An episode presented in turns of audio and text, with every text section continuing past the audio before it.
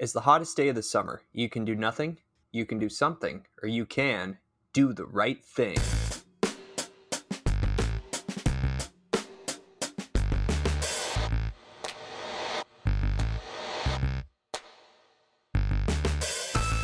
Welcome to Movie Time Machine, your retro movie review podcast where we take movies from the past and relive them in the present. This week's movie, Do the Right Thing, written and directed by Spike Lee, released in the year 1989.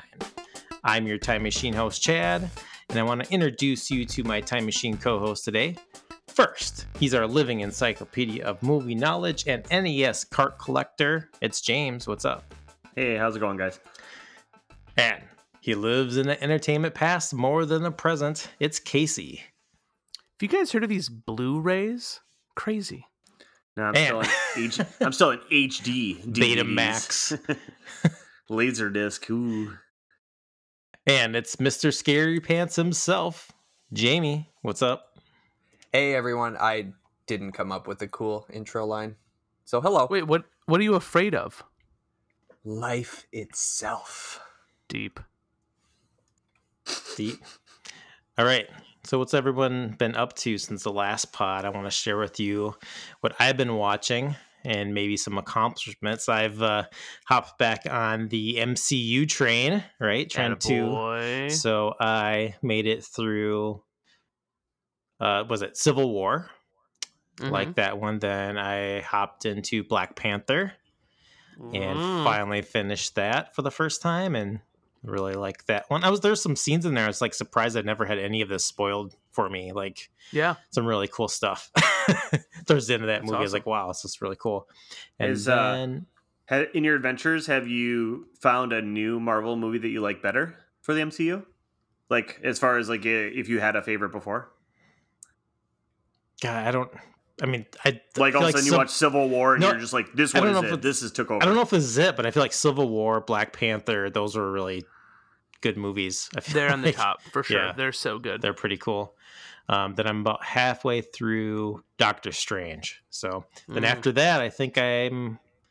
What do I have? I think I have one more movie, like Ant Man and Wasp. Then I'm on to uh, Infinity War. Which you Oh, have yeah. not seen still. Ant Man and Wasp leads right into that, I think, doesn't it? Yeah, Correct. and I'm doing the timeline order in it. Nice. Disney Plus has its, uh, you know, conveniently mapped. Oh, out. does it for you, organize so- it like that? Yeah, it's pretty. That's cool. awesome. Pretty sweet. So, what have you been up to, Casey? Watching anything on YouTube? Oh, dude, plenty all the time, always. but uh, the thing that I watched most recently, we've been chatting about it in the in our group chat. But the new Bo Burnham special, I thought was really good. I'm still kind of bumping the tunes to it uh, while I'm working. I thought that was really good.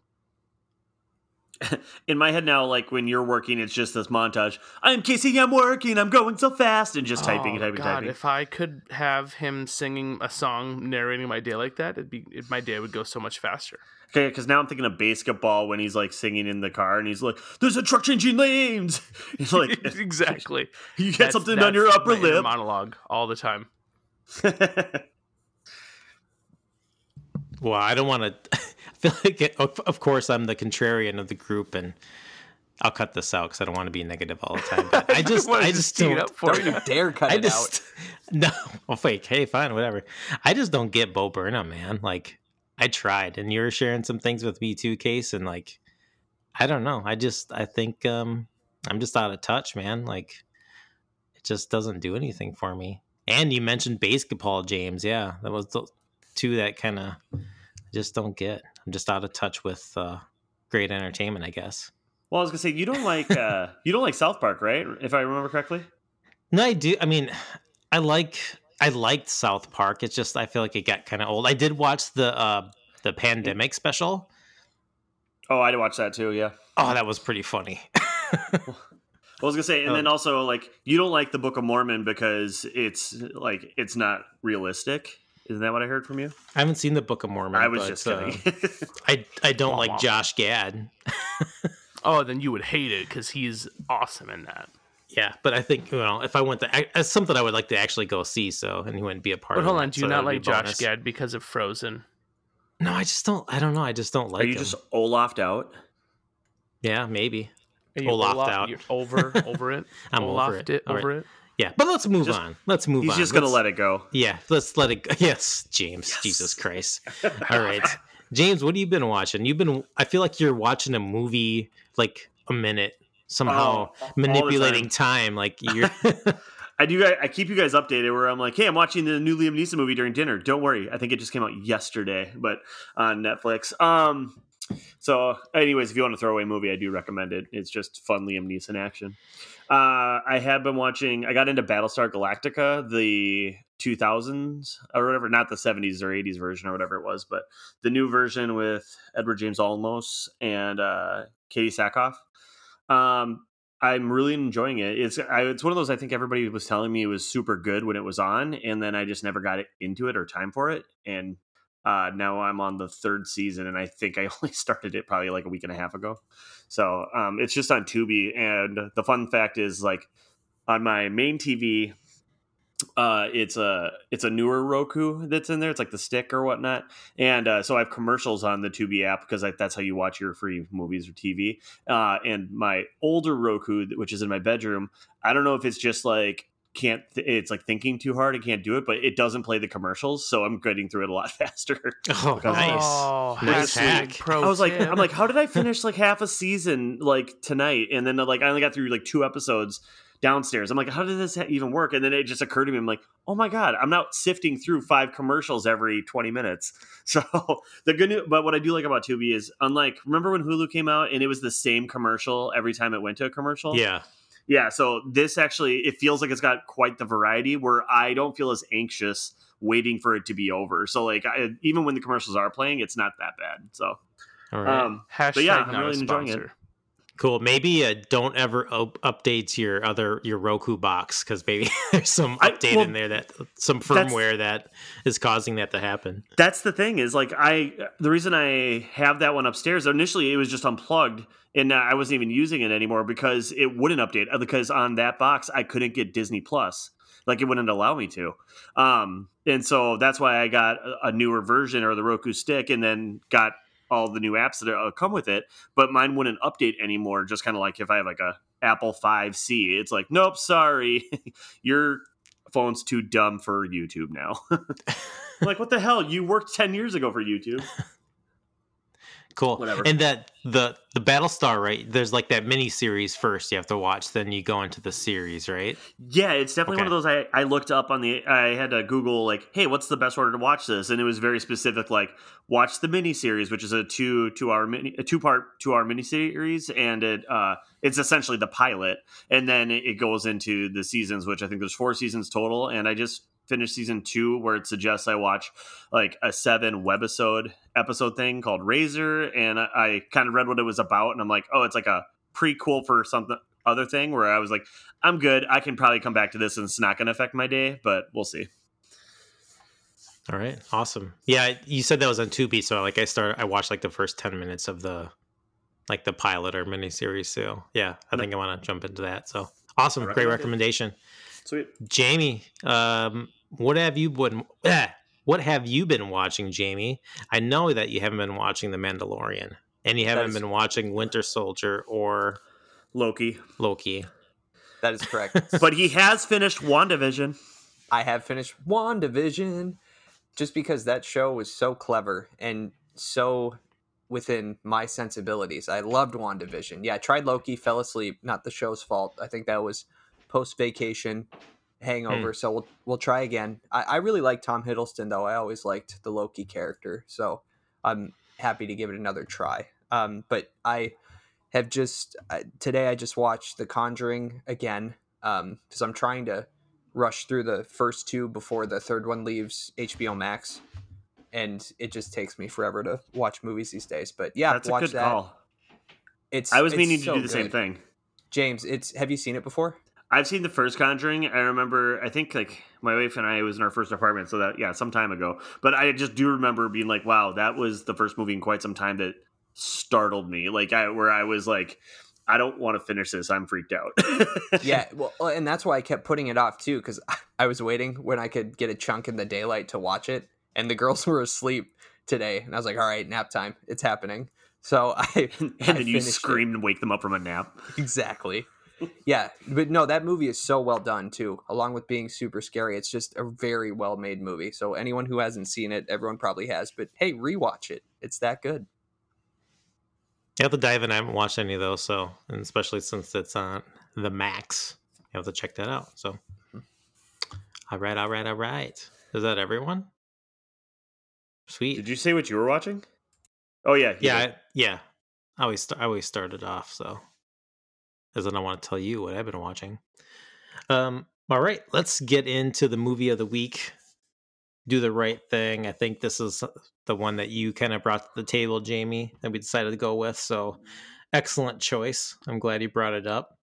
Uh, first, let's go into the box office. Then we'll go over kind of critic ratings and reviews, and then we'll jump into our opinions and thoughts on the film. So, box office it was released on July 21st, 1989, a perfect month, super hot typically. Perfect for this film. Uh, had a budget of $6 million and box office, it raked in 37.3 million. On IMDb, has an 8 out of 10 rating. Metacritic has a 93%. And on Rotten Tomatoes, has a critic score of 93% and an audience score of 90%. So, who wants to dive in? I really love this movie. Um, it's been, for me, it's been, well, first, uh, has anyone else seen this? Has everyone else seen this before? Is this their first time going in? It's my first timer here. First time here. Same Jamie, is your first time. too? Yeah, and that's why Awesome. I picked it. If you don't mind me saying, Chad, I just Yeah. um out of all the major directors that kind of came out of the 90s and basically when I was growing up, Spike Lee was just this blind spot in my film history. I'd seen Inside Man and then BlacKkKlansman when it came out, but then not oh, I did see Bamboozled in school too. One of my professors showed that to the class. But I just wasn't familiar with a ton of his stuff and I was like that's a problem. He's, you know, a legendary filmmaker, got to fix that. So that was kind of the impetus to watch it. Yeah, this is. It's been probably a couple of years since I've watched this. I remember I watched this right before. Um, I feel like yeah, it was like early 2020 was the last time I watched it. So I'm probably seen this probably five or six, seven times now. But every time I watch this movie, it, it gets better, and I always, you know, have. It's like each time I watch it, there's like a, a different lens that I see it through, or I see something new. And I think particularly now, like seeing this post 2020 it's like god damn like this is i don't want to go too far into it but just like the i don't know it seems so relevant today um sadly and um but there's also great great cast the cast is amazing um it has good feelings there's great juxtaposition with like the the jazz music and like the hip hop like R&B flavor especially with like fight the power so much in the film but yeah I I really like this one I feel like this one gets better um each time I watch it. But um Casey or James um what are your thoughts on this? First time first thoughts. First impression, walking First into it with the uh, Rosie Perez just doing her music video type dance, like eh, for the intro credits. I was wondering, I'm like, oh, how long is this to last? Oh, they're to do this for like three minutes of her just kind of doing a music video, not like a 90s music video. And uh, so for me, I'm trying to think as far as did it age well? Uh, For me, that was perfect to set me in the tone of like when the movie took place and like kind of the clothing and everything else. But um, I'm wondering if in the 90s I would have been like, or 89, I should say, uh, super excited about like this uh, Paula Abdul esque like dance number in the beginning for like three minutes of the movie, and then it just jumps in, or what? Not to mention Mookie waking up next to his sister. I did not expect that to be his sister. How he woke her up. Just throwing that out there. Um, Word. But yeah, we can keep going into more things with this. Uh, but all around, I really enjoyed the movie a lot. Uh, I think all the characters were like I don't know. I, would, I should say well developed, but like living in a neighborhood like uh, uh, where everybody knows everybody, everybody's seeing each other all the time. Um, they all have their um, the people they like or dislike. Uh, so like everybody just seems to know everybody uh, super well. So if something happens to uh, like Bug Off or was that his name? Buggin'? No. bugging out bugging out. Yeah, like if something happens to him and he's talking to everybody else, he's like, "Did you hear what happened to this? We gotta, we gotta like boycott Sal's." Or uh, and you know, he, everybody's like, "No, man, I've been eating there since I was a kid." Everybody just knows what's going on in the neighborhood, and it was just a lot of fun. Um, I thought the whole them waking, nah, uh, they kept on referencing how hot it was out outside. I thought something else was gonna happen, like uh, like w- involving the heat wave. I don't know what I was gonna expect, but it was just uh, like funny, like they like do this the scroll across all the newspapers going, "Hey guys, it's hot." Guess what? It's really hot. I don't know if you knew this, but it's super hot outside, and they just kept on talking about it. And so I don't know. I was I felt like I was expecting something else there, but I'm not sure what it was. Yeah, with that, James, I was listening to some interviews with Spike Lee, and part of Spike Lee's inspiration for this film, he said that they say that when the temperature goes above like 95 degrees, like the crime rate increases. So that was that might be part of it. You know, just like Oh, the, that's- it's see, hot, it's getting hot, it's getting hot, it's getting hot, or it's hot. That's right. See, and that's interesting. Like, and uh, that's just something like I guess I didn't understand at the time. I was waiting for it, like almost the explanation for it. So But- Mama Bird checking in uh, from no, I, I found I was watching some really good. Do a little regurgitation here.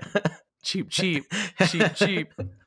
okay, for So- those you, those of you listening that don't understand what what is going on here, uh, I, in our little chat um, outside of the pod, I wanted to have Casey's introduction be um, our what is it? Our mama bird regurgitating Basically, Takes, just yeah, spitting anyway, it back out. Yeah, Yes. I, don't have original takes. I uh, I steal takes and just regurgitate them, and I'm going to do that again right now. Full disclosure. So uh, yeah, the thing that I I was kind of observed in some of the things I watched about this film after the fact about the heat specifically. That's why I'm jumping in. Is it's uh, specifically a metaphor kind of for the racial tension that exists not only in that you know in our country but in that community and so by you know they're talking about the heat but you just flip that a little bit and you could say oh did you hear about so and so who got killed by the police? Oh did you hear about you know it's the same like the same high tension of racial like tension that's always on the line and people just don't talk about it. It's just this small talk about oh what's the weather like? Oh it's really hot out. So it's supposed to be that kind of juxtaposition about you know oh it's just hot out everyone's talking about it dealing with this high tension or this high heat that they're all suffering through. At the same time it's kind of subtle about you know the high tension and, and racial disparity that we're kind of suffering through at the same time that goes unspoken but we'll sit and talk about the weather okay, I like it. Yeah, I picked up on that too, Casey. I think that when the for me when the film started, I right away I knew I was like, "Oh my god, I'm watching one of my new favorite movies of all time." Like that was the feeling I had. It's funny right away. It's it's in New York. It's like this really intimate neighborhood with all these characters, very unique personalities. But then they keep bringing up the weather, and it's like I'm uncomfortable. I know something is going to happen, but I don't know what. So there's that tension kind of throughout the whole movie. Even though, like uh, like I said, I'm having a good time watching Mookie deliver pizzas and you know hoping eh, there's some tension obviously with John Turturro in his job, and you know something's going to happen, but you're not quite sure what. So I think he does a really good job of kind of just s- starting small and then ratcheting it up as the film goes along. Uh, definitely, like, well, especially like, yeah, the John Turturro character, because I think between like him and Mookie, like their two characters, like Mookie's trying to keep the peace. I feel like John Turturro was just like, "Dad, sell, Dad, sell. Why are we in this terrible neighborhood? Mhm. And like, let's get the hell out of here. I don't like being here. I don't want anybody here. Like, even right when they walk in the, um, when they pull up to unlock all the bars and stuff from the pizza place, and they're like, "Hey, Dad, you get the AC fixed?" Nah, he won't come unless SWAT teams with him or whatever he says. Like, he, he wants a security escort, like to be in the neighborhood, and like, so like we're led to believe like everybody else feels like this is a bad neighborhood. Everybody else feels like, hey, I just live in this neighborhood. Uh, except for these guys, they work in there, and the kids don't understand why Dad still works there. And Dad's like, like, hey, I put my blood, sweat, and tears into this. Uh, these kids grew up on my food. Like, I'm comfortable in this neighborhood. I don't mind it. Like, Mhm. kind of thing. So I don't know. Also, like uh, with the um the tension, uh, Jamie, that you were kind of talking about, like you were just kind of feeling it throughout the movie. So in the beginning, again, I would- like I was kind of walking into this movie blind. It's always one I wanted to see and just never had. Uh, but a couple weeks ago, I watched uh, Menace to Society, which I think came out like two years after this movie. Uh, and that one I think takes place more in Compton or in LA. Um, and that one is very much different. Where this one has a, a very uh, I don't want to say com- more of a comedic tone, more color for it. Like I'm not sure. And that one was straight up like, oh hey, I like your watch, bang bang, I'm gonna take that watch, like kind of feel. Yeah. And this didn't feel like that toward until the closer to the end. Um, and uh, so I didn't know what I was walking into, but it's not what I was expecting, and it's it was actually a, a very much pleasant surprise. So I don't know. And I think I have a theory on that, James. Just in addition to the different styles of filmmaking, I think that's like New York versus LA because I think LA is more subdivided into specific um, racially segregated neighborhoods. I don't know for sure. This could all be bunk, so grain of salt here. But I think New York is well, actually, I know it's a lot more diverse. You know, and they're both port cities, so you got people from everywhere living together. But I think with LA, it's it's more of a car town. You know, whereas New York, it's a walking town. So you just you bump into more people naturally. I think that's probably why. Okay. Okay. Mm. All right. Just a theory, though. Interesting I mean, like I said, I'm I'm no expert by any means. Yeah, I think the overall tone of like yeah, Menace to Society is I think is just a lot darker. Yeah. like the, the the points of it I think are because that's a is that a John Singleton?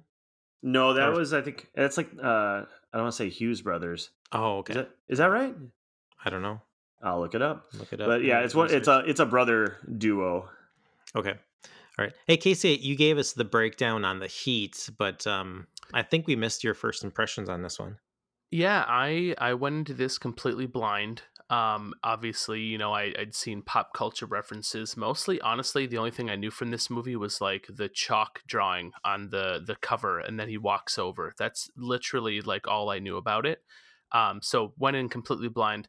Um, I thought it was really good. I thought uh, it felt a lot to me, and I'd the only reason I compare it to this is because I saw this movie first. But it felt similar to me to uh, Dazed and Confused. So it feels like Dazed and Confused like ripped this off, you know, without the underlying message, uh, an actual like important message to give out. Mm-hmm. But it was kind of just a movie where you didn't really know what the central like plot was. There wasn't a singular plot other than the plot being this big thing that you're watching. Uh, in this instance, we're watching this uh, vibrant community, and in Dazed and Confused, you're like watching this school and the people that go to it and, and surround it.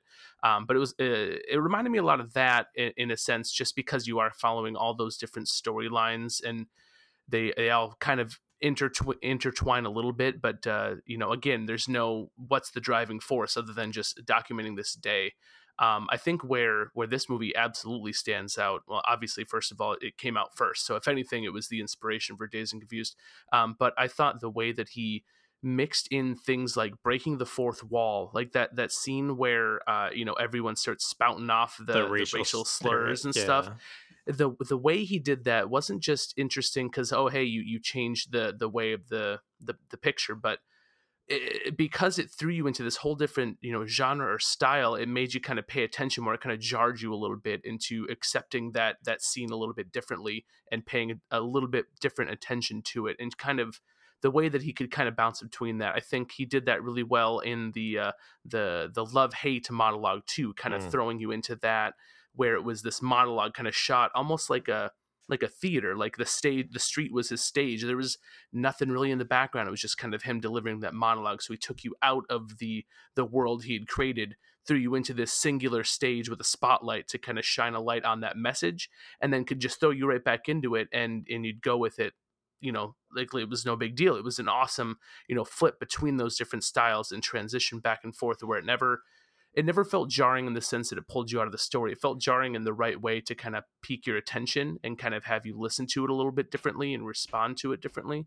Um, but yeah, I thought the movie was great. Um, the other thing I wanted to bring up was again going into a blind. I had no idea what was coming in the end. I had no idea there would be such a, a obviously and sadly relevant, um, you know, ending right with police brutality killing someone.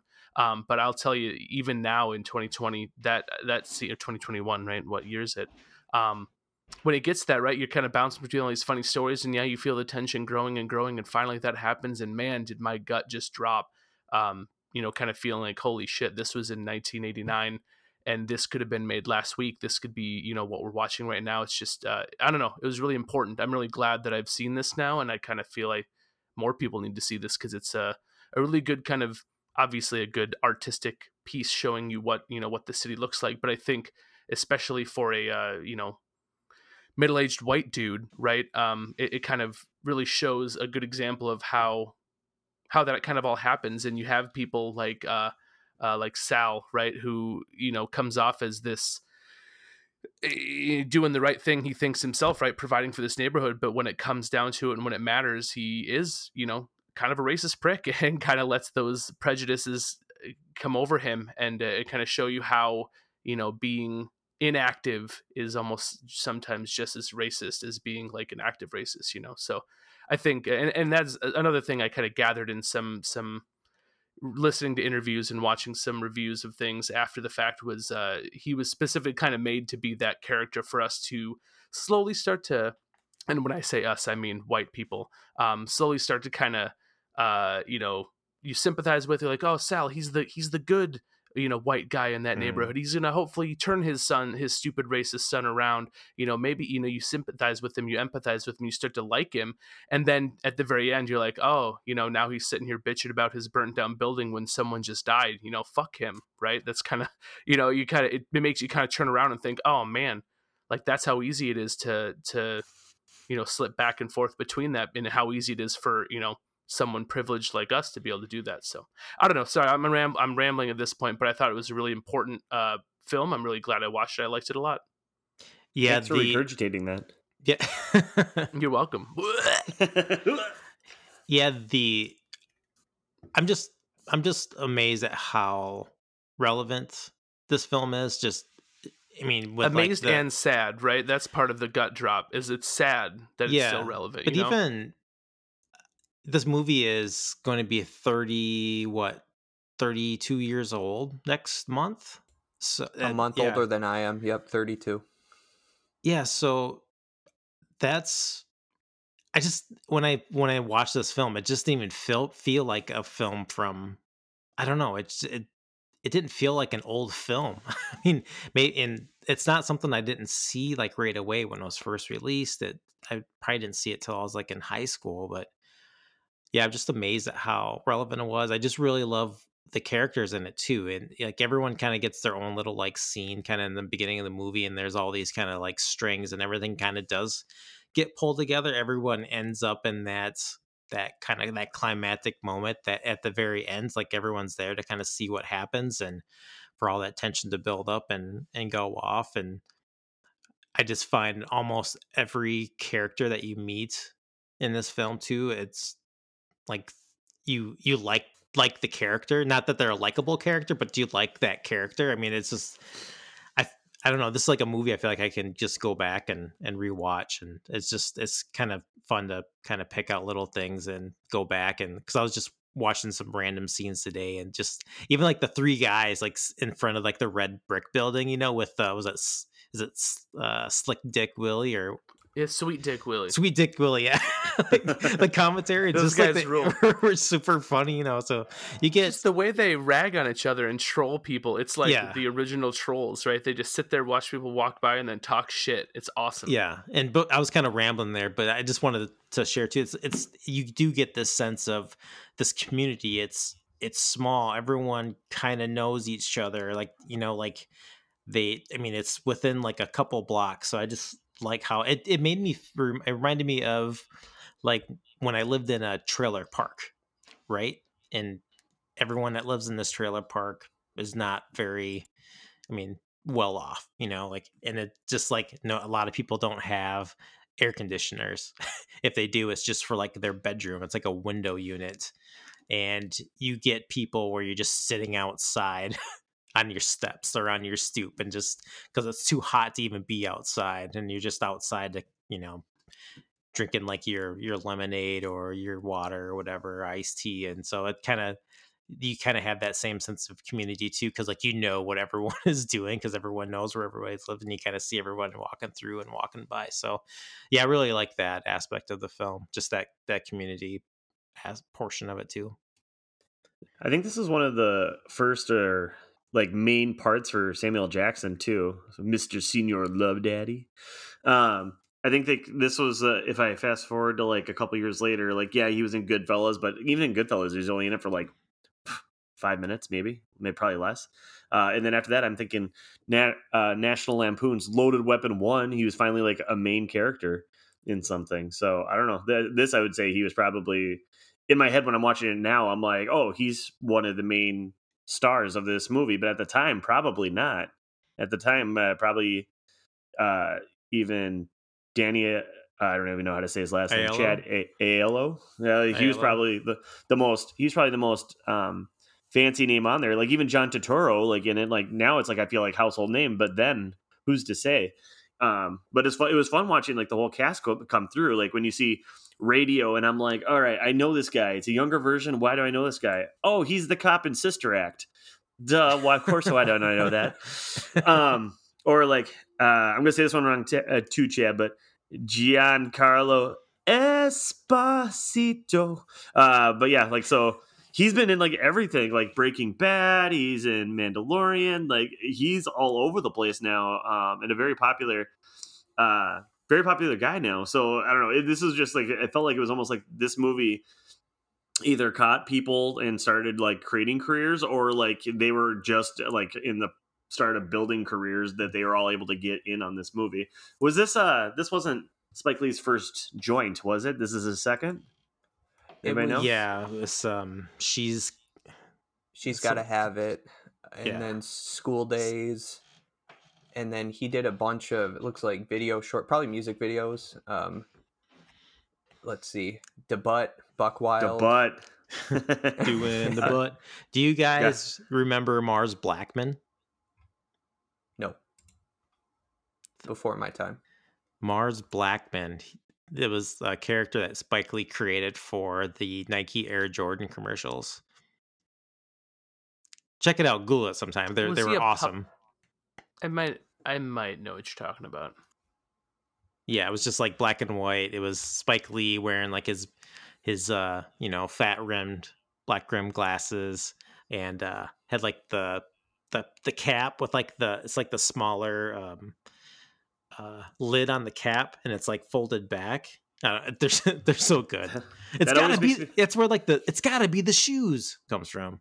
I don't remember Oh, that, but I was gonna say the hat description that always reminds me of uh, White Man Can't Jump. Wesley Snipes always wore those hats. When yeah, he was yeah, yeah, yeah, yeah, yeah. Oh man, Yep. Yeah, they they have some of those in um, the Last Dance, Chad. I don't know if you saw that the Michael Jordan uh, documentary series. They I think they show at least one or two of those Spike Lee Air Jordan commercials. I think Oh. that's what I'm thinking of, Jamie. I think you're right because I was like, I feel like I've seen this, but I don't know what where from. But that makes sense. Yeah. And James, I wanted to go back to what you were saying and kind of what Casey was saying too about all of these um, actors who were going to be famous, including ones that already were. It's it's like Spike Lee and Quentin Tarantino, and that's why I think I was so pumped too to see this movie because I, I've seen almost all of the Quentin Tarantino movies, and you know, very similar. They're both they have their own styles of you know, I'm here, I got something to say. Oh, and by the way, I make really great movies, so like sit down and listen. And I couldn't help but feeling a lot of those things, like very different styles, very different filmmakers, but similar in the sense of like, here's these actors and comedians, like Martin Lawrence is in this movie, who are going to be huge. And what a treat that we get to see them. Yeah. what a treat that we get to see them before they blow up and have their own respective careers. Yeah, I was gonna say I forgot. I would- wasn't even thinking about Martin Lawrence, and I forgot. Yeah, he was in there, and, and I remember. I think I tried looking it up, and I think he was one of the ones that was like introducing Martin Lawrence. I think at the beginning, or I know for sure, um, Rosie Perez had said introducing her. Um, I did look up, uh, like, hey, was she supposed to be acting before this? Was she found like at a casting call? Like, what was this? And the story was, uh, either I think Spike was, I think he was working at a club or DJing at a club, and uh, Rosie Perez was dancing Oh, on top of a speaker, and the security guards were like trying to get her to come down, and she wouldn't stop dancing, and then just started yelling at the security guards all profanely and loud in in her very Rosie Perez voice. And he's like, "Yo," and then cast it on the spot. and I'm like, "That's awesome."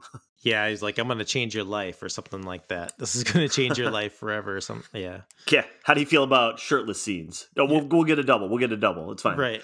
And some ice cubes. And some ice cubes.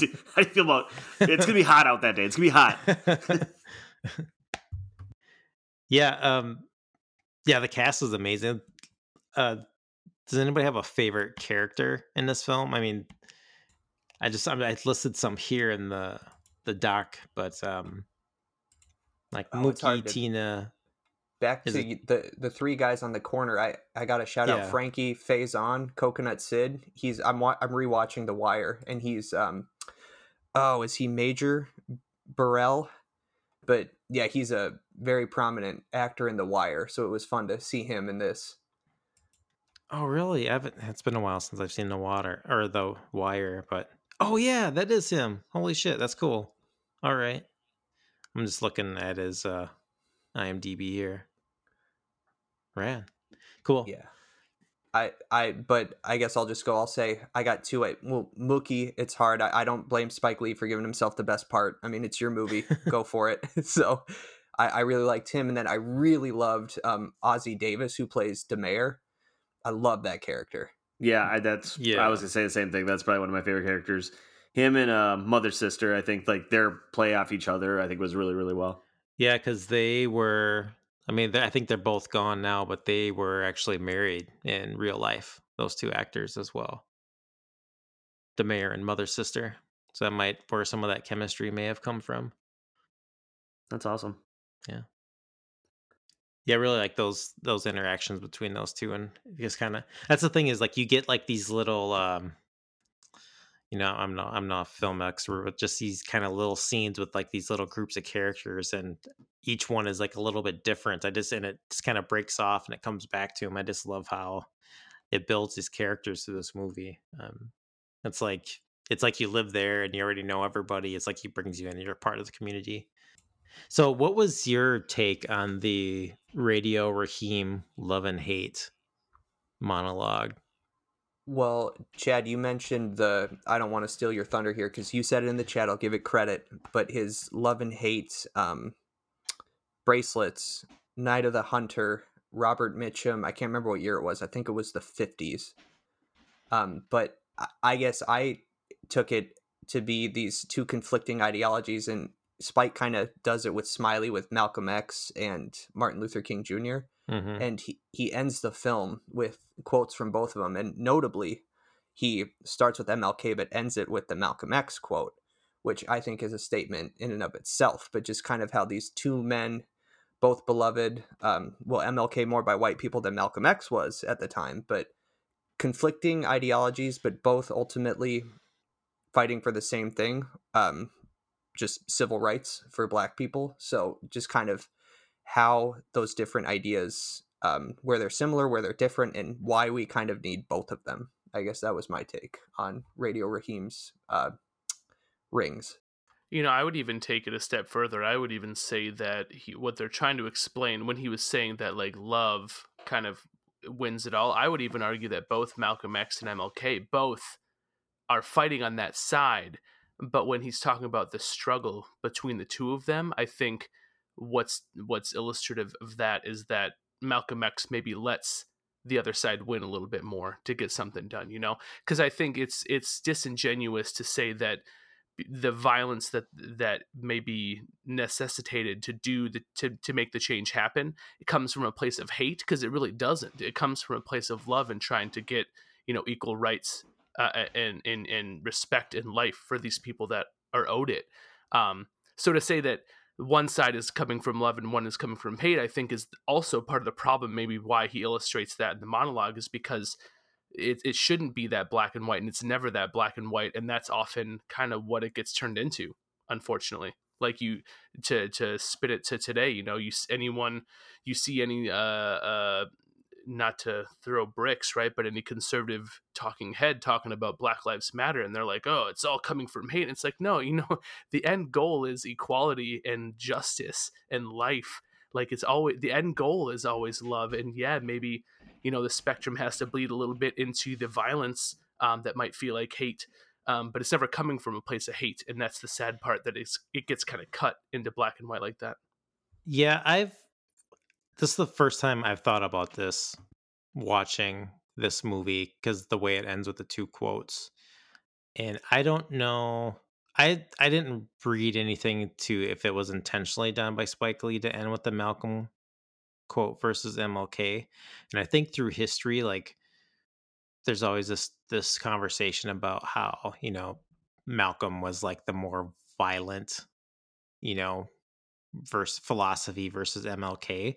But I don't think the two are actually that different because Mm-hmm. when Malcolm in that ending, and at least in that quote that ends the movie, I was like talking about self defense. I'm just like I was thinking it's like, oh yeah, if you're in in a pos- position of like, you know, like say it's police or somebody coming to your place and i think malcolm x like wasn't like his father like approached by the Klan or whatever and like i'm sure like all the stuff like if someone's coming at you based on your race you have the right to defend yourself even if that defense of yourself has to become violent you know versus i i feels like you know i'm trying to say there? Like it's not just a call for violence but if you need to defend yourself as a person for this reason like you sh- like any means necessary to protect yourself and preserve your life. That's kind of how i read into it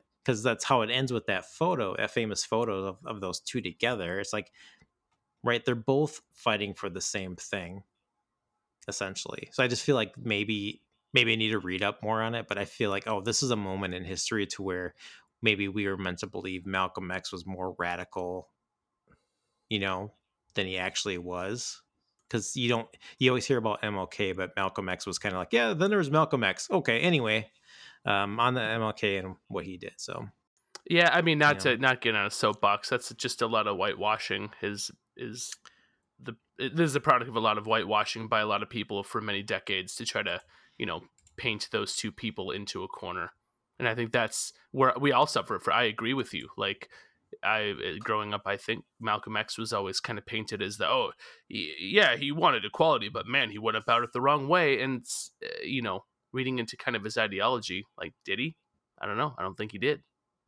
I, I Well- think you're right. And uh, the U.S. government actually, you know, viewed them both the same, even though if you, you could argue MLK's message was a little bit softer, they were both targeted by the U.S. government and assassinated by the U.S. government. So to Mhm. them, they, they were both threats for their ideas. yep And Spike did. I mean, what was it? Two movies later, he did uh, the screenplay and directed Malcolm X, the movie. yeah with denzel i know i just saw it's on hbo max so i'm gonna have to go Is it back really? on yeah Nice. yeah and i uh and actually i started watching what was the other one that's on hbo max i started watching is he got game with denzel Oh, have yeah. you guys seen that one I have not. Mm-mm. Yeah, I just started watching because um, there's like the opening of that film too, and I think this is where I started thinking is like I think Spike Lee is maybe so underrated maybe as a director like he he's not spoken of again this might be some kind of whitewashing it might be because he's a black direct director at the time but where he does this thing and he got game where it starts out with um it's like a bunch of people playing like street basketball you know it's like different times of the day you know it's like white people it's black people you know it's like different races it's like you know it's like a street court during the day in the inner city then it's like a court in like some like rural community but the music that's playing it's like from um like i don't know like oklahoma or something like that you know where it's just like a bunch of string instruments you know it sounds like very country juxtaposed with like this kind of you know what seems like a very kind of urban sports you know like basketball and stuff like that so which i have to go back and um i gotta finish that movie but just that and i just love what he does in that film he does the same thing and do the right thing with like the jazz and like the hip-hop is it's i don't know he's he's a he's a cinephile and like he he pays homage i think to these older films that he saw growing up and he that's the kind of cool seeing that inspiration now in those movies so i need to go back and watch for the first time and rewatch to kind of look at it through that lens as well And Chad, in Yeah. Mo Better Blues in 1990. What that was also Denzel Washington. But let's fast forward to 2018 BlacKkKlansman. Who was the lead actor in that movie? John David Washington. Correct. Do you know who that is? I just found out today that that is Denzel's kid. It's his son. Did yeah. you know that? So, yeah, I was aware. They Casey only James, look Jamie. and No yeah. idea. yeah. Oh yeah. Oh, they you did not look know? Alike and sound I'll, alike. I'll join you, Chad. Okay, No thank idea. you, thank you, thank you. Did Did any of you guys watch Ballers? Because I, I I honestly I didn't know until I watched Ballers, and then I was like, oh, that's Denzel's son, and then I looked it up to confirm. and I was like, oh yeah, it's. Oh, is that- So it's I made Denzel's the son. mistake of of watching Ballers on a plane. Uh, episode two, there were a lot of of breasts, so I had to turn it Yes. off. I was sitting next to a child, not my child either, uh, a random child. Did you go and be like, "Whoa"? you get hungry? Oh no, I very quickly turned that off. Very quickly turned that off. Sorry, kid. The snack cart's going to be not going to be down the aisle for another hour. or So Pretzels, Oh please. my God. Pretzels. Look down the aisle. Look down the aisle. Uh, fun fact: So I was looking to see what Spike Lee's got up and coming, and uh, apparently he's doing an untitled Spike Lee musical, musical about the origin of Viagra, Pfizer, Pfizer's erectile dysfunction drug. okay. Yes. I, am excited. I'm in. Does that make you perk up? um, My interest has been piqued.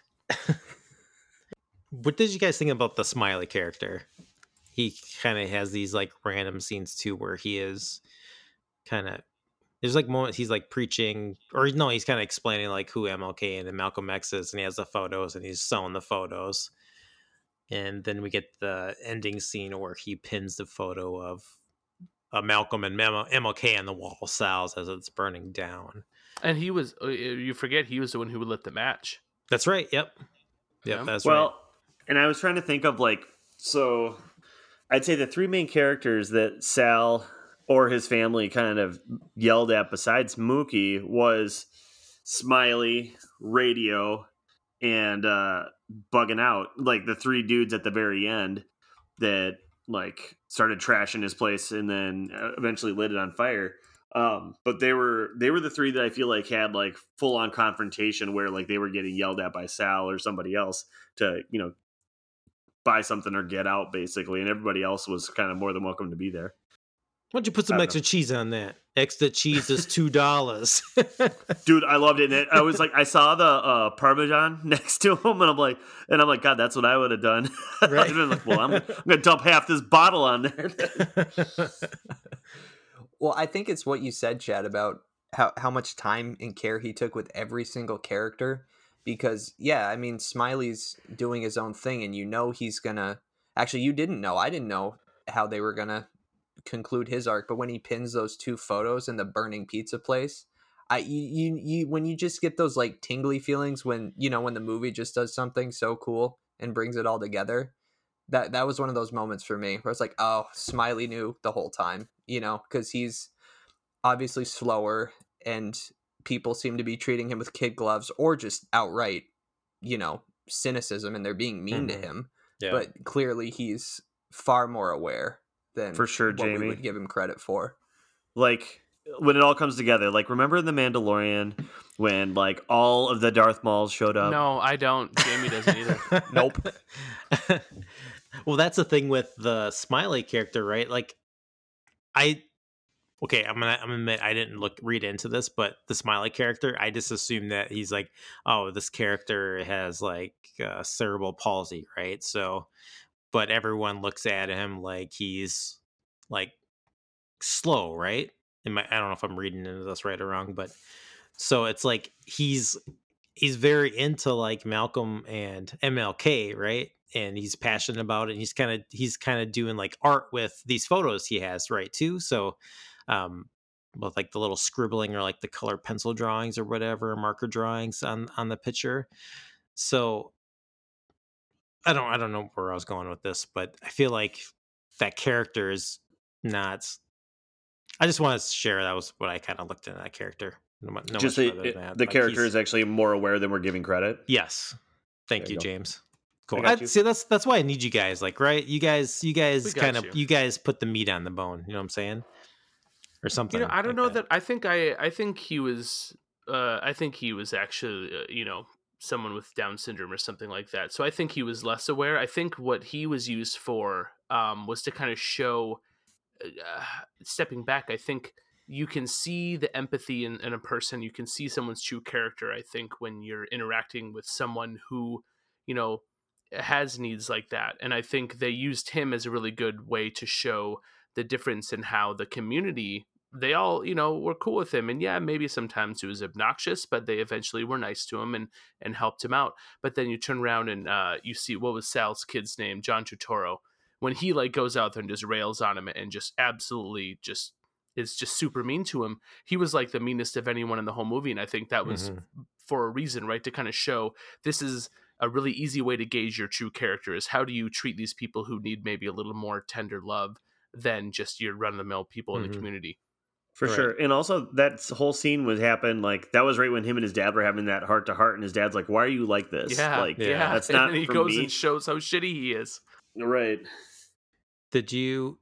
Oh, I want to. I want to mention this too before I forget. So you know, we're talking about like him pinning the wall at Sal's as like the the photos are burning and like the the wall of fame of all these kind of white actors and Very celebrity like, white and- Italian. yeah, which um was also I guess the inspiration for the fight the power lyric about um I think it's like Elvis was a hero to most, but he never meant shit to me.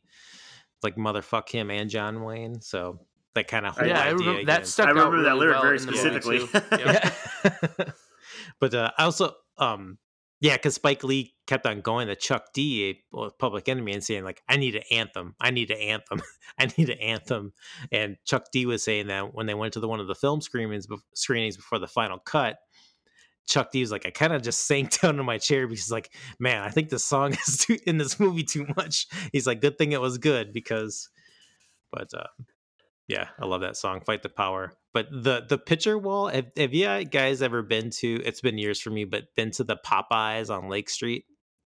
I think it burnt down maybe a few years ago, but No, I only hit the drive-through. I think once. Oh, yeah. so I was I was, inside. I was gonna say I think I've hit the drive there, I've never been inside. oh, they had a wall of fame in there of like pictures and stuff. And I don't know if it was just like if that's a thing at like Popeyes or it was just this location, but um I used to go in there quite a bit um back I in think it just depends on how long certain I feel like if like there's a restaurant that's been up since the 50s if that makes sense like Yeah. 50s and 60s i feel like then all of a sudden if it did become famous where somebody did stop in like then i could see that being a thing. I cannot imagine that happening today. No, I was I was convinced at one time because like I think I was like I think they just like print out random pictures and like do like a fake autograph and put it in a picture there's- frame. It's like, there's no way jackie chan actually Right. went to this popeyes but there's I remember stuff like Captain Lou Albano, like old WWF wrestlers, and um, who else I remember? And I remember uh, Ric Flair being up on that wall. But then like a lot of like local cats too. Like um, was that Sweet? Was it Sweet Ray or? He's he used to be like on every like kind of local Minneapolis. oh that Uh, dude that owns a barbecue place sweet baby rays no The barbecue sauce guy. No, yeah i was just kidding. You guys remember what I'm talking about? Used No, to be like on oh like ton of like local Minneapolis uh um is it the my pillow guy stuff like no not a white dude. Mike lindell. Or is like sweet ray? Oh fancy ray. Fancy ray. You guys remember fancy ray nope. Googling it right now. No. i have no idea what you're talking fancy about. Ray. Is this a boxer? No. Just google like just google fancy ray commercials. I don't He- have he- the local he's a comedian? history. oh i'm sorry. Just Yeah, just check it out. Just we can move on but F- Fancy Ray, internet press is so low. Never mind, I have no idea. yeah. He- i used to catch him on the bus too like a few times back in the day. But um all right enough about that um what other questions i have for you guys so do you want to get Hold into on, you know, we got to ask Yeah, then if it, yeah. if we're getting towards the end, did he do the right thing? I was just going to ask that. Okay, I read your mind. I'm sorry. You I did. didn't mean to trip on your touchdown pass. No. no, so yeah, great question, Casey. Do you do you have a thought on that?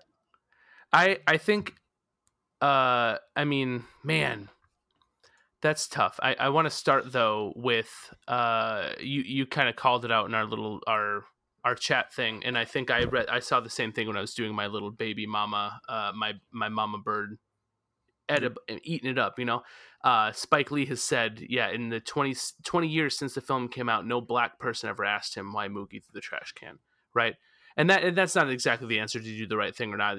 It's you know why did you throw the trash can? But eh, man, that is such a really interesting question. And every, the more I the, the more I listen um, to different people talking about it, especially Spike Lee and, and people who you know are a little more plugged in, um, it's just such an, an interesting question to kind of ponder on. And what is the right thing? Um, and so I don't know that I have a great answer. And I think if I had to pick one, um, I think the answer is yes. I think the reason he did that was most of the movie, um, Mookie is very inactive. He's just kind of a he, he's kind of a observer in this neighborhood, a participant, um, but never really a driving force.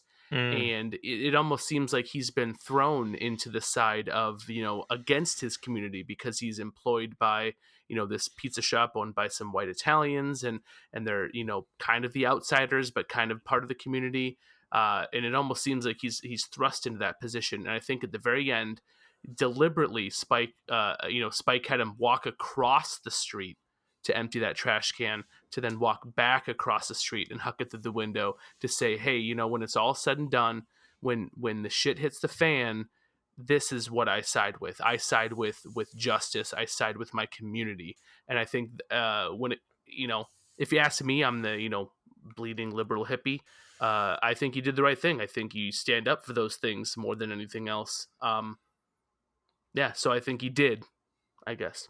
Yeah, I like that take too, because there's that one scene too where where Mookie's in Sal's and he's like, "Hey, Mookie," he's like, "What'd you what what'd you give it to black people on the wall?" He's like, "Don't ask me, ask Sal." You know, like he just Right, kind of right. passes passes the buck there. Mm-hmm. I like that. It's a good take. I thought it was Yeah. interesting that um after after the trash can throwing the place burning down, the scene where like Mookie's like, I'm gonna go- go get my money. like it's like they in my head, I'm like, wait, you're gonna run over to burn down Sal's place, a burnt down Sal's place, and be like, hey, can I get my paycheck? It's Friday, kind of thing. And I was just like, wait, what? I was like, that kind of threw me for a loop. Uh, but I liked the interaction between the two, where like Mookie's like, Sal, it's all good. You're gonna get paid. Insurance is gonna give you your money, and he is like, I'm not. I could care less about the money. I, I like. I, I put all my blood, sweat, and tears in this place for 25 years or whatnot. Painted the walls, did the plumbing, whatever.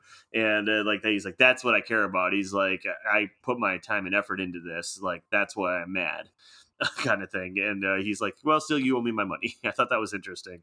I You know what? like I- the reaction. Yeah, I want to jump on that because I love that scene um, for that reason too, and and I think that scene too shows that Mookie thinks even in the end that no matter what he did the right thing because despite all of it, he still shows back up the next day and says, "Hey, you know, where's my money?"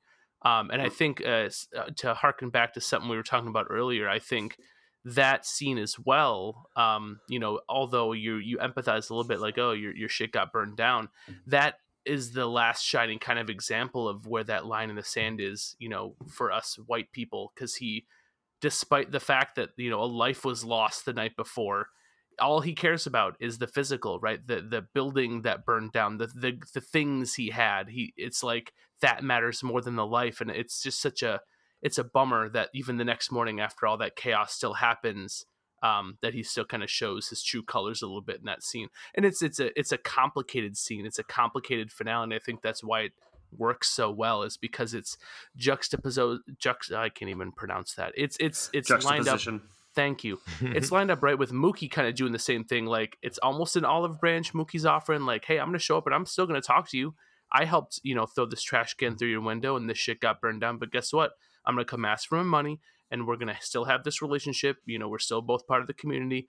And you know, he even almost almost tries to offer that money back, but then ends up taking it with him it. anyways. Um, so it's kind of he's it's the olive branch there. It's kind of you know Sal still showing, despite all of it, his true colors. Um, and that you know what he really cares about is the is you know himself and the physical more than you know the thing that just happened. I don't know. It's just a beautifully complicated ending, and Mhm. I and I love that scene. Yeah, sure, Sal I- like. Sorry, James. I was just gonna say was- like. duh, duh, duh. You go. um yeah yes sal controlled all that like right like up to that moment like sal's like busting up radio raheem's boombox right that's yeah, that was that the was that was incident. it was over after that you know like he's so it's still kind of on him i mean mm-hmm. dude put fucking different picture on the wall who gives a fuck like whatever man like Ultimately, he he- committed the first crime, right? Vandalism to to his shit. Like no one else was committing a crime. They Yep. played music loud. They were in there. He hadn't kicked him out yet. He told him to turn the music down. Yep. He was the one who first started the you know an assault of some kind. Yeah, he's yeah. Then that's why the cops came. That's why Radio Raheem's dead. You know, that's that's the guy that fucking called the cops on the fake twenty dollar bill. You know, like Yeah. kind of shit. But anyway, James, you had something great to say. I don't know. I feel like you always go so deeper than me. My thing was just going to be, um, did we get the feeling like, and I'm happy it didn't happen because of Radio Raheem, like, like uh, Mookie's friend just died. But at the end, like when he goes to get his money from Sal, it felt like they were leading up to this like moment where Sal and him were supposed to like hug it out and everything was going to be okay or something. And I'm super happy they didn't. I don't know if anybody else got that feeling like that might have ended that way or it was go- leading towards that. Um, but they didn't, which because then I was like, God, that makes no sense, and I'm gonna be so happy if they wrap this up with this little bow, like, hey guys, we're cool. Yeah, then they all like all of them did like the Toyota jump, and that's how. Oh, everybody, yeah, like, for sure. Freeze frame in the air. They all like walk into the sunset in the hottest day of the year, and it's gonna be like Roger Rabbit style, time Yeah. of the night. Yeah, whatever. Uh, no, it just I don't know if anybody else felt that way. I thought they were leaning towards like they were going to make up after arguing and kind of getting into it, and then think. And I'm happy they didn't. Yeah. but- Well, it's it's funny too. The other thing, and I'll regurgitate some more takes from other things I saw, is that scene is a really funny um, mirror scene of when uh, Radio Raheem was blasting against the that other smaller boombox, that crew of uh, like Latino guys that were playing their music. And it was almost the same thing, right? He's asserting his dominance through the music, and that one ended in kind of a, a more neutral, happy, kind of funny way, right? Because the the other dudes conceded. Yep, you got the bigger boombox. It's cool you know he moves along he even throws his fist up right as he walks away Mm. and then they kind of do that same thing right here i'm going to do that you know show you my power with the boombox um, but then he flips it and says nah you know sal's to fuck that up with a bat a, ba- a wooden baseball bat which is also kind of a a symbol you know symbolism of the the brutality that has been inflicted upon people of color you know from white people in the past. Of course he's got a you know battered up old rustic old wooden bat that he uses to smash it so it just takes that scene that you were familiar with you saw the outcome before you see that same kind of thing happen again it flips and and it goes way way worse mm, That's right. Well, and I think that's the message too is if you know Sal and his family, Vito and Pino had taken the time and Vito's more innocent than Pino, but you know, still same family. If they had really just fully integrated themselves into that neighborhood, put some pictures on the wall, Sal doesn't even need the bat. You know, because if that is your community, if that is your neighborhood, who's going to rob you? And if they do, just ask your neighbors. They're going to tell you who Mhm. did it. You know, they're going to Mhm. stand up for you. Cool. So you're saying they Circle my neighborhood will stop. I was gonna say my neighborhood will stop steal, stealing those catalytic converters or whatever they are out of people's trucks if I just no love my neighbors more. No, I'm just kidding. You just got to park in the garage, James. No, I'm good. I I just just heard about one of my neighbors apparently it happened to. So Well, one it's of the funny, and- and influence. one- Oh, go ahead. I was hold on. Let me let me barf one more thing out. Another thing that I saw is a Spike Lee thing he was talking about in, a, in an interview. Um, and you know, because what I said earlier, one of the quotes that you'd pulled up, the you know, no one ever asks why, no black person asks why Mookie throws a trash can. Um, but he was also saying, you know, since I made the movie, everyone always asks, did Mookie do the right thing? Did Mookie do the right thing? No one ever asks, did the police officer do the right thing? Did Sal do the right thing? right? It's always just Mhm. about that main protagonist and never about all the other tangential people that built up to that time and into that that climax, right? Um, to the match being lit. You know who you know. They only asked, did did the tra- was the trash can the wrong move? Well, shit, maybe you know murdering the black man was the bad was the bad move. Maybe starting a fight over something that could have been you know disarmed otherwise was the bad move and not the right thing. Yeah, so that's the that's like the knee on the neck, you know. You know, Yeah, talk about- Wrong thing. wrong thing. Um, what about when? So the first time we saw the police in this movie, I believe was was it when they uh The soaked fire the car hydrant? with the fire hydrant? Yeah. yeah. And then just the way they were acting towards uh that guy with the um. What am I trying to say? A convertible car or whatever. So he's like, "My car's soaked. They wrecked my car." And they're like, "The cops didn't weren't they just like, well, you better get out of here before they steal your rims or Yeah. whatever, something like Yeah. that." Like, Yeah. and like it seemed like they could care less what was happening at the time so i don't know it, it was i after seeing that interaction with the police like that i was also like that i think that's where my guard went down with okay when is something going to happen or what is going to happen in this movie and then i thought my guard went down like i'm like oh the police are just kind of goofy guys too and then all of a sudden all all hell breaks loose by the end so. Yeah, I was gonna jump in the one of the other or the the main influence on Spike Lee to make this film was based on a real incident that I think it happened in like in 1985 or 1986 where a black man was chased out of a pizzeria like in kind of like that same area or maybe it was like just in New York and they chased him out he ran off he ran into the street a car hit him and he died. Then there was like some big protest and stuff at this pizza italian owned pizzeria. So that was kind of like the the catalyst that got him to start writing on the script. I also want to call it too like there's another kind of just one of those moments in this movie where you're just like damn where it's just it's too relevant and sadly relevant is after uh, radio raheem is killed by the police they're like, oh, it's just like Michael Stewart, you know, it's just like Eleanor Bumpurs, like calling Yeah. out these like real, you know, people, like real incidents that happened that again were happened to be, you know, killed and murdered by police. And this brings up that whole like um, say their name, and it's kind of one of those things too. It just kind of hits you really hard, like the shit that we've we've seen kind of come up over the last year and a half here. So it's kind of like a crazy scene that is yeah too relevant today but just i don't know kind of just looks at the insight and vision too i think of spike lee to include something like that in this film boy those are a lot of good takes do you guys have anything else you want to add before we I do. I really do. Yeah. To end on a lighter note, one thing Yeah. I noticed, in addition to all the other pop cultural references he threw in, mm. is what a big sports fan Spike Lee is, which I love because I too am a big sports fan. So he starts the film Mookie's in his Knicks jersey when he wakes up. And I'm not a big NBA guy, but right away, you know it. And we know Spike Lee's been at every Knicks game since I, whenever he got season tickets. He's always on TV, like most famous Knicks fan.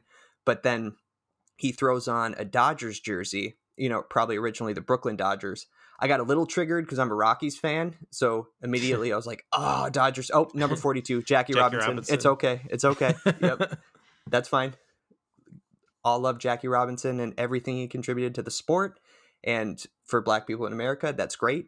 Um, and then the scene with uh, the guy in the Larry Bird jersey running over uh, bugging out's Air Jordans. I, I love that scene. oh that, That scene go was back probably home my where he's favorite like they're like go back to go back to boston or something like that Yeah. he's like i was born in brooklyn they're like oh it's so good. I just I love how he can work in those cultural feelings we have about sports teams and players and um yeah, just how it kind of plays out with everyday people. I, I love those touches. Yeah, it was a nice touch of uh, gentrification there with the guy from Boston that says he owns the entire building. So Totally. he scuffs up uh, bugging out shoes. oh his new jordans New Jordans. It's got to be the shoes. so Right. this was up for best screenplay for the, at the oscars He was best screenplay and what else? It was like two noms, right? From this film. Uh, one of the actors, it was supporting actor. Oh, it was uh, Val uh, Sal was up for best supporting. How Yeah, did they didn't which- get what anything won for Best this Picture film. this year? How did this not win? Driving driving Miss Daisy, ironically. Oh, you want to hear? You want to hear some of these white white movies out that year? Best Pictures nominations: Driving Miss Daisy, Dead Poet Society, Field of Dreams, Born on the Fourth of July, and My Left Foot. Ah, So- I love Field of Dreams and Dead Poet Society, but this is the better movie. Yeah, robbed. What has has Spike Lee won won anything for Best Picture? Klan or not? Oh, I was gonna say not picture. Klansman was like his closest thing for. Oh, was that nominated again for? Did he that last win? year? I thought it was. Uh, Academy Awards, Best Adapted Screenplay winner BlacKkKlansman, Best Picture it was just nominated, Director nominated, so Adapted Screenplay is what it won. Uh, Do the Right Thing was the next thing. Yeah, actually, Do the Right Thing and BlacKkKlansman is the main things he was nominated for as far as Oscars go. Probably one of the most underrated uh, uh, directors. Oh my god, I, feel like- forgot he directed Oldboy, the American version. He did. That's Yeah. on my to watch list. Yeah, the one with uh Josh Brolin and Really? uh Wanda from Vision. Yeah, he's. I I googled it too. He's still yet to win a directing Oscar, which seems like a crime. Well, he's gonna win it for the the erection movie, right? Oh god, there, no, the Erection musical. Musical. Like, if it's harder for longer than four hours, go see a doctor. Before we go, I want to thank you for downloading this episode of Movie Time Machine. Remember, new episodes drop on Fridays. Please send your questions, comments, and feedback to moviemachinepod at gmail.com. And you can follow us on Twitter at moviemachinepod. I definitely know that there's probably a lot of things that we missed to talk about on this movie. So if you have anything that you want to comment about uh, that we can share on a show, go ahead and send that to us. Uh, thank you for listening, and we'll catch you next time. Goodbye. see ya. See ya. Bye.